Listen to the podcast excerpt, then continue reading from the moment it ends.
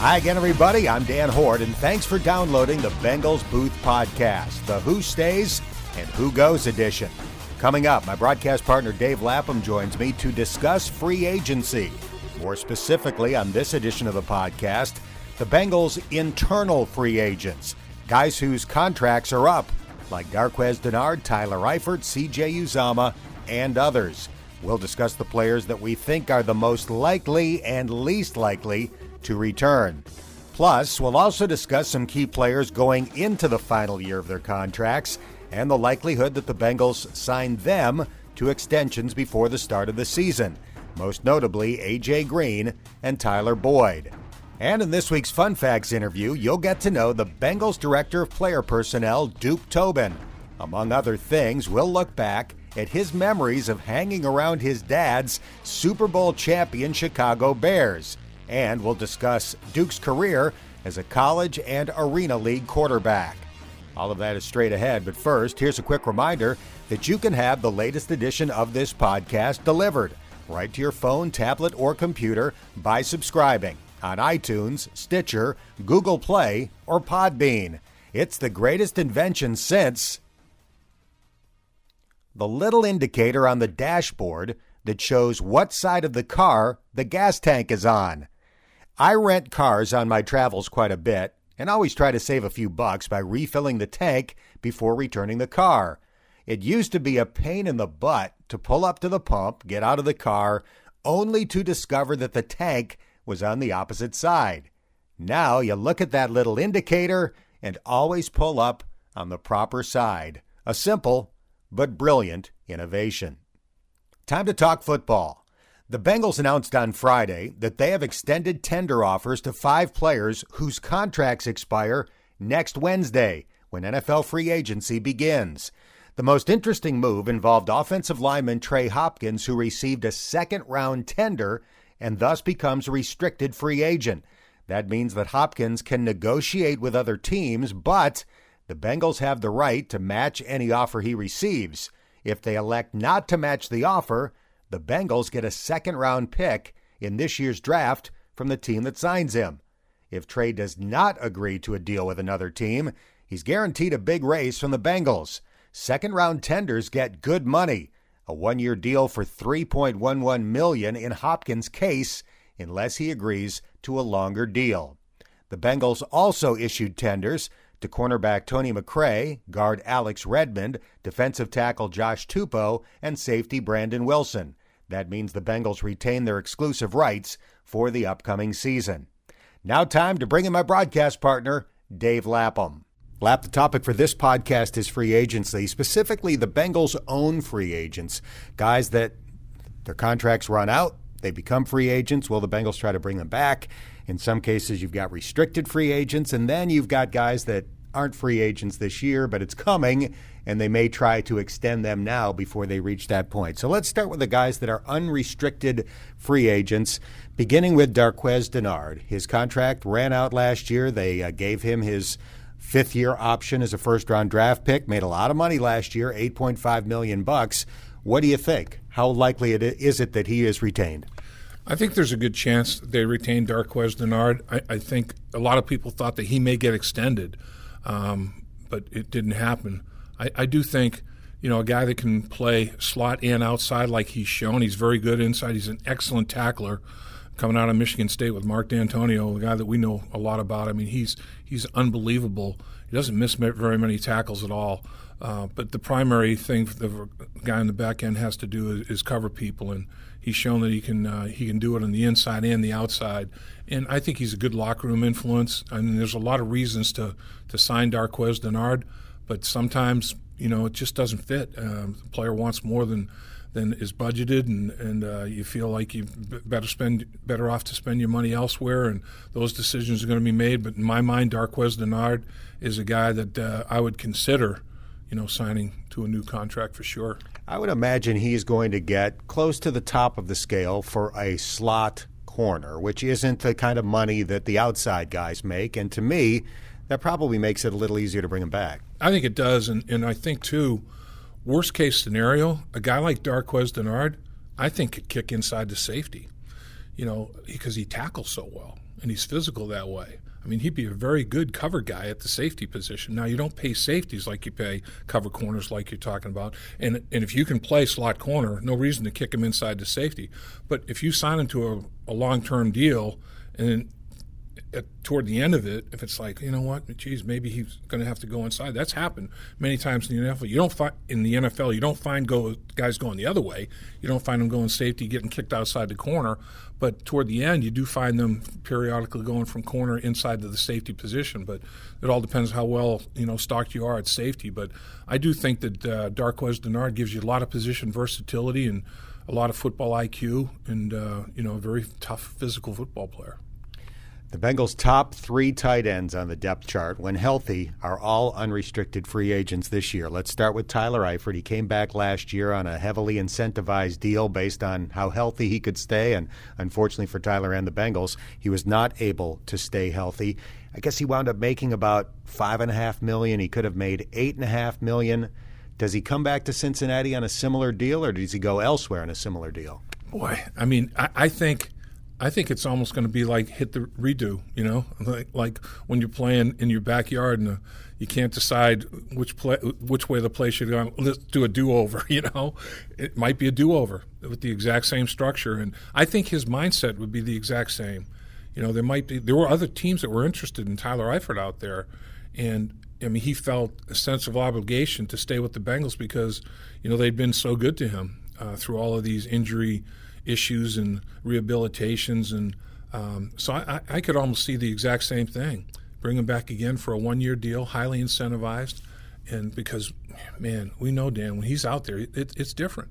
It is totally different. Every snap he took last year, they never played uh, base defense one time.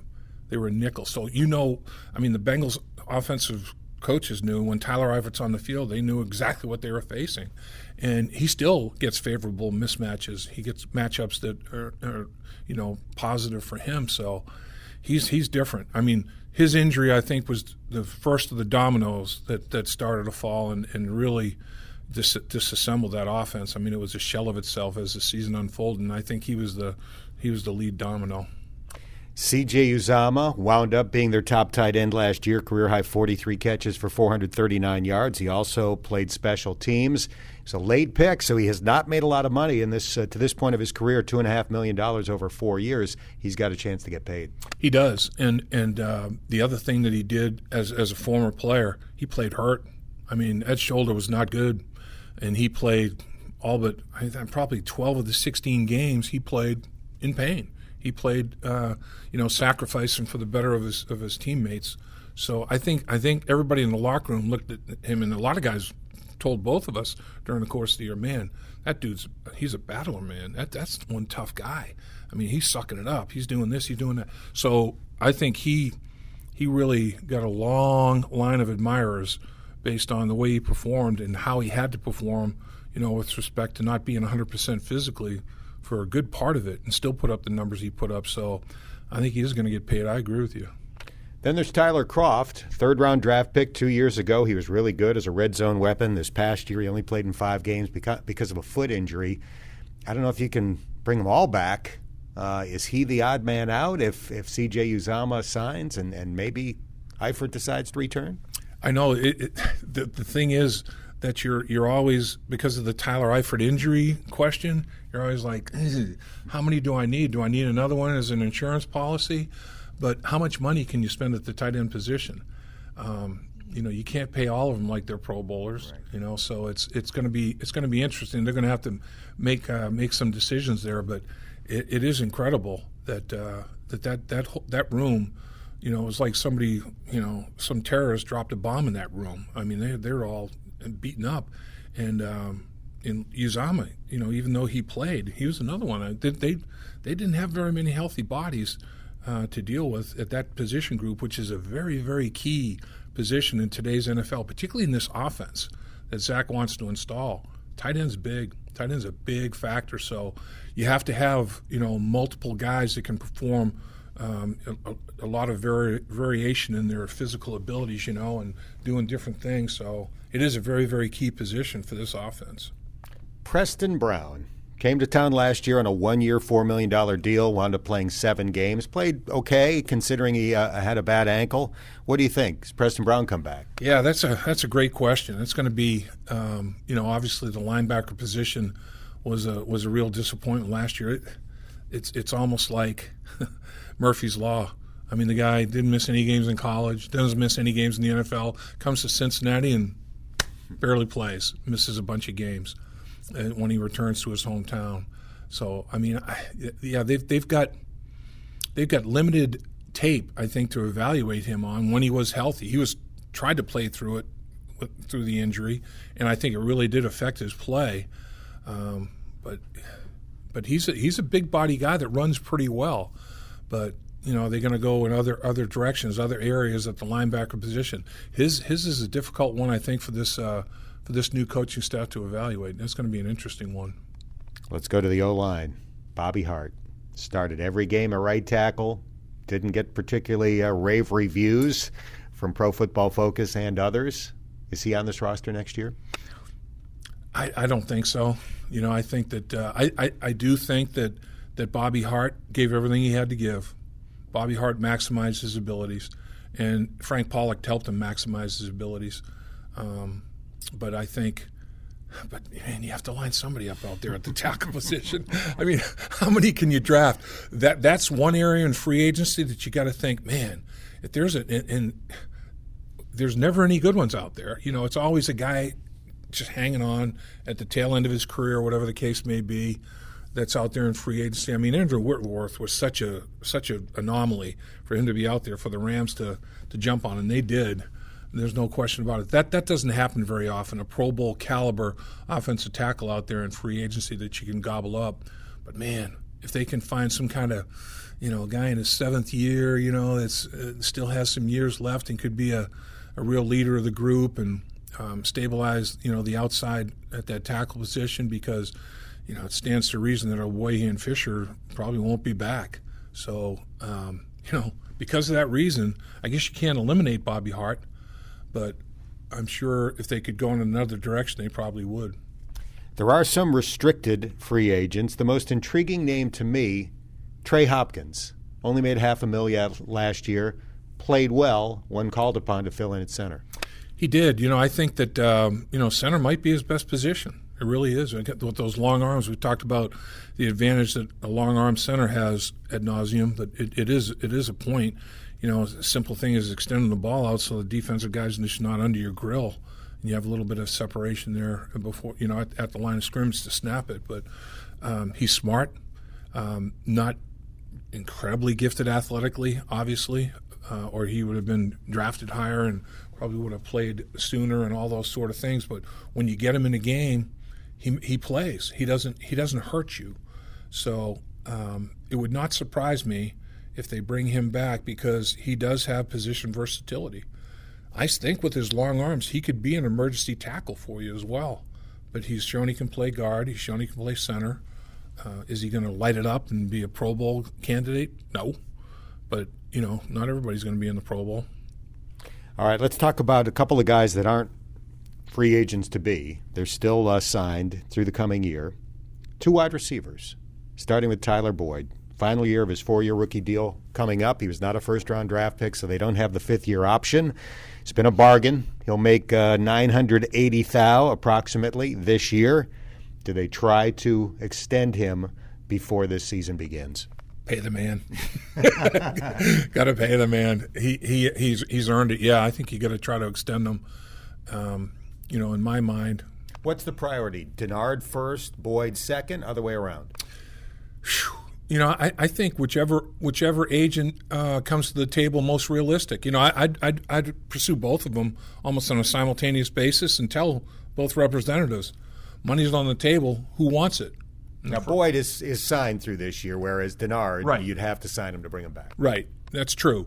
So, and I would, I'd, I'd, I'd, probably have separate pots a little bit, but it would still be coming out of that overall kitty, you know. So I'd, uh, I, would basically, you know, try to try to stimulate Boyd's agent to, you know, he, obviously he's going to say, look, you know, if he plays this year out, you guys won't be able to afford him. Well, you know, it's, it, it's going to be interesting how that how that negotiation uh, unfolds, I think he's going to be an unbelievable fit for this offense as well. I think he's going to eat it up, and because he, he does he does two things well. He catches the football, and he's tough. So he, in a crowd, I mean, Andy, Andy Dalton will. He, he's open when he's covered because he knows he'll fight for the football. He's not to, you know, he's not to let the other guy come down with it if, if it's a 50-50 proposition. He's, he's very physical, uh, tremendous route runner, has a real sense for finding openings in defense. Having played the quarterback position, he's he's the real deal. He's a legitimate guy. But in my mind, you know, speed, speed, all that stuff's important. But can he catch it? And is he tough?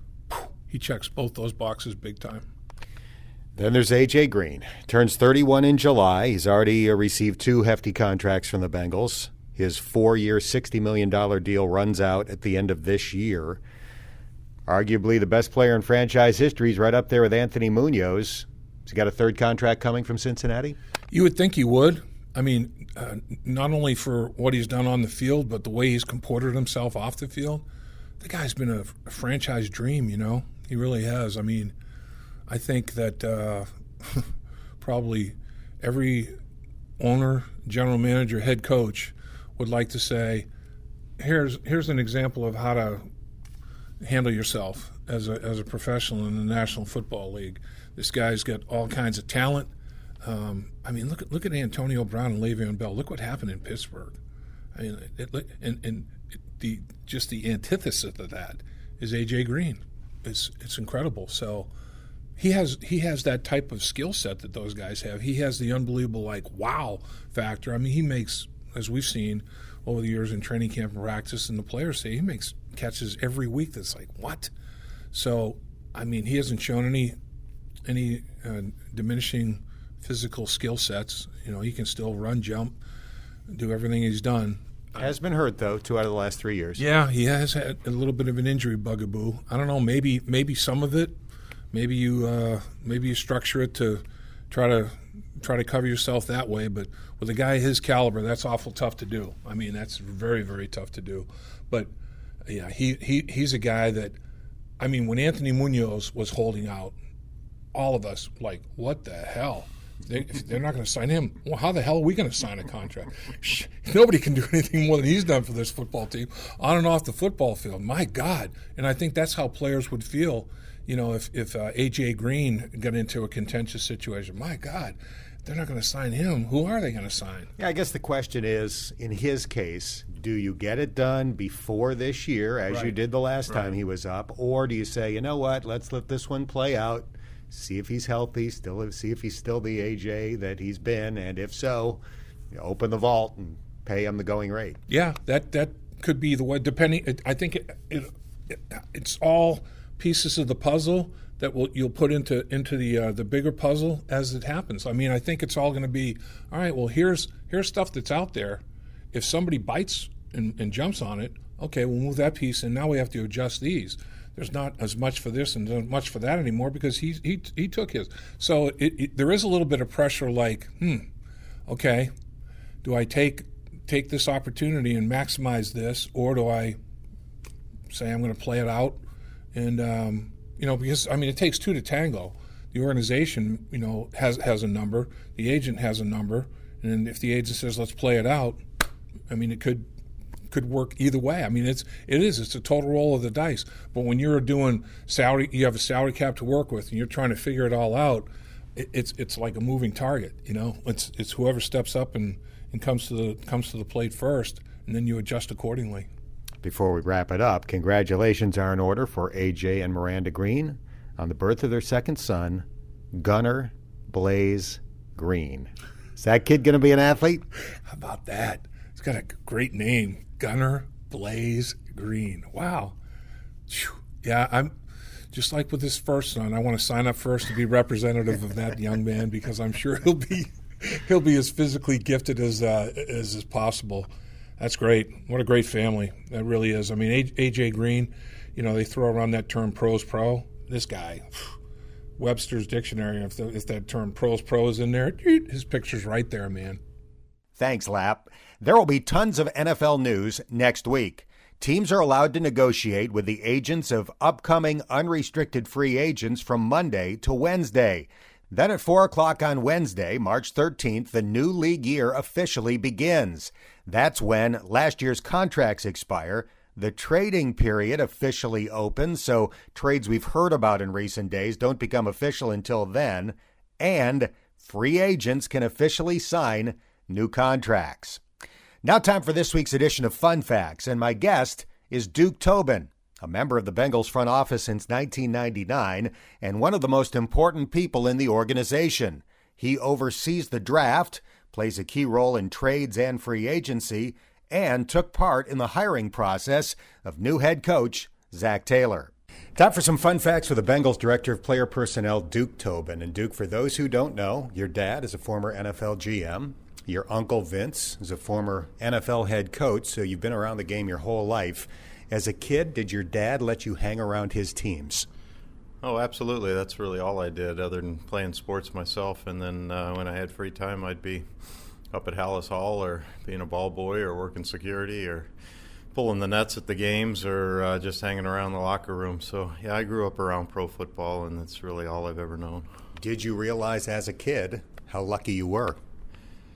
Well, I don't think you ever realize. I don't think any kid ever realizes how lucky they are. It was just uh, uh, standard. It was part of uh, life. It was, it was every day for me. And uh, so, no, you don't, uh, as a kid, reflect on how lucky you are really ever. We're doing fun facts with Duke Tobin. Your dad was largely responsible for building one of the greatest and most colorful teams in NFL history, the 1985 Chicago Bears. We're talking Walter Payton, the Fridge, Jim McMahon, Mike Ditka, etc. You were 15 at the time. What are your memories of that team? Uh, I've got great memories of that team. They had uh, they had ability, they had uh, character, they were uh, they enjoyed the game. Uh, they were a team. They enjoyed each other. They had fun. Uh, it was more than a job. It was their lifestyle. And uh, when I look at players today, those are the players I compare them to. Those are the guys I'm always trying to find. And you know, Walter Payton being the number one. You know, that's uh, when you grade a guy, that's kind of the high end of the scale. And then uh, how good is he compared to? And a lot of those Bears of the of the 80s are guys that that kind of shape my opinion of what a football player should be. Where did you watch that Super Bowl? I was on the field. Uh, it was uh, exciting. It was, uh, I would say, nerve wracking, but it really wasn't because you felt like uh, there was wasn't anything that could stop that team. It just uh, it had a chemistry and a uniqueness to it that it was uh, going to happen, and I think the players players felt it, and certainly all the support staff felt it. We're doing fun facts with the Bengals Director of Player Personnel, Duke Tobin. Duke, you are a fine athlete in your own right and went on to be a college football quarterback. I found an old Chicago Tribune story about you from your high school days. The headline was Tobin in relatively good shape, which sounds like it could be about you now, but it was actually kind of a play on the fact that you had these family ties. The article said that your dining room table was covered with brochures and letters from college teams. Did you enjoy the attention? Well, I think any young guy enjoys the attention. Uh, we had a successful team, uh, and uh, uh, the, uh, the, high school football experience is still by far the best football experience I've ever had, and I think for most people that's that's true. Uh, the recruiting experience was a little bit nerve wracking, a little bit stressful. I was fortunate to have a, a choice of a lot of places to go to and uh, you know I, I tried to make the most of it and uh, and tried to make the best decisions for me and I had uh, a lot of good help too. So you started out close to home at Illinois playing football and baseball. And the starting quarterback when you got there was Jeff George, who went on to be the number one overall pick in the NFL draft. You evaluate talent now for a living, strictly in terms of arm talent. How good was Jeff George? Well, he was really good. It's humbling throwing next to a guy like that because it uh, it shows all your uh, deficits uh, pretty quick. And so uh, when I uh, showed up there, it was he was a little bit awe-inspiring to watch uh, how the ball came out of his hands. One of the strongest arms, quickest releases that, that you can see and that I've ever seen. And I was fortunate to be on some good college teams, and I think for my job right now that kind of helped me and shape you know what what I look for and and uh, and what a good college player is because those Illinois teams were good. And then when I went to Colorado, we, we, had some very fine teams there and a lot of very good players that played in the NFL. You finished your college career with two years at Colorado, and the quarterback there, when you got to Colorado, was Kordell Stewart. Not the arm talent of Jeff George, but another guy that at practice it was probably kind of intimidating seeing Slash's athletic ability. Yeah, and I wouldn't underestimate his arm strength either. He had a strong arm and uh, and could throw it a long way. Uh, different style quarterback than Jeff. Jeff wasn't mobile at all, but Kordell could really run, make plays when things broke down. Things broke down a lot, and so he had to do that. Uh, whether it broke down because of what he was doing or what the rest of the offense was doing is probably uh, is probably a pick 'em. But uh, uh, the other guy we had there was Vance Joseph, and uh, Vance didn't have a weak arm either. Vance could really sling it too. So uh, made a lot of good connections there, and have a lot of good friends from those days. Duke, you did get to start a game at Colorado when Kordell was injured. What are your memories of that day? Well, the better game for me was the game leading into that, the Baylor game. I uh, was able to come in, had some success down in Waco, and then uh, the uh, start didn't go the way it should have, uh, at least the way that I wanted it to. And uh, you know, we ended up winning the game at the end, uh, but that was up in Minneapolis. Probably not my finest hour, but oh, you move on and move forward, and uh, that probably uh, galvanized me in a lot of ways. So I'm probably grateful for it playing football wasn't finished after college. You went on to play in the Arena League for a couple of years with the Orlando Predators and the Memphis Pharaohs. Did you make any money playing Arena League football? Uh, you know, for a, for a guy just out of college, any money is, seems like a lot of money. And so, yeah, we, we, we made a little bit, and they put us up. They gave us a uh, a place to live and room and board, and uh, you know, an automobile to drive. And so there were some positives to it. Uh, we had a good team there as well. And uh, I, I, think a lot of college football players don't want to admit that it's uh, that it's over. I probably fell into that bucket and said, "Hey, uh, why not give it a another year or two. Uh, ended up getting uh, hurt, and it wasn't worth uh, giving your knee ligament for it for sure. And started scouting soon after that. I realized uh, where my lot was. A couple more fun facts with the Bengals director of player personnel, Duke Tobin. Let's go inside the Bengals war room, so to speak, on draft day. Who is the most animated person that weekend? Um, I like to think we're all pretty calm and collected. Probably the most animated person is whoever is uh, the position coach for the position that we're talking about at that given moment. But uh, we try to stay level headed and uh, calm. Uh, we try to get all of the discussions uh, out of the way uh, in the weeks leading up to the draft so that there aren't a lot of animated discussions. We kind of know where we're heading, and if there were differences, we try to cross those, bridge those differences prior to that moment in there. So a lot of it is uh, fans would be uh, very shocked. It's uh, people sitting around and uh, you know reading their iPads and watching TV and uh, watching the clock tick away and crossing off names. And uh, so it's a it's a pretty calm room for the most part. You alluded to this earlier. There are a lot of folks out there that make mock drafts. It is a cottage industry for people. Do people that know what you do for a living try to get insight for their own mock draft?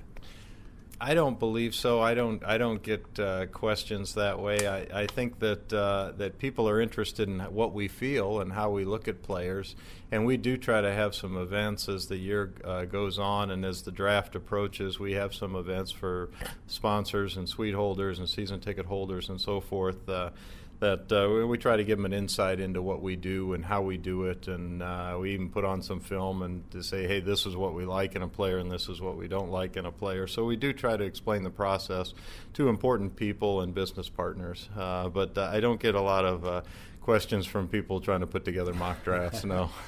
All right, you're off the hot seat. Thanks for the time. You bet. That's going to do it for this episode of the podcast. If you haven't done so already.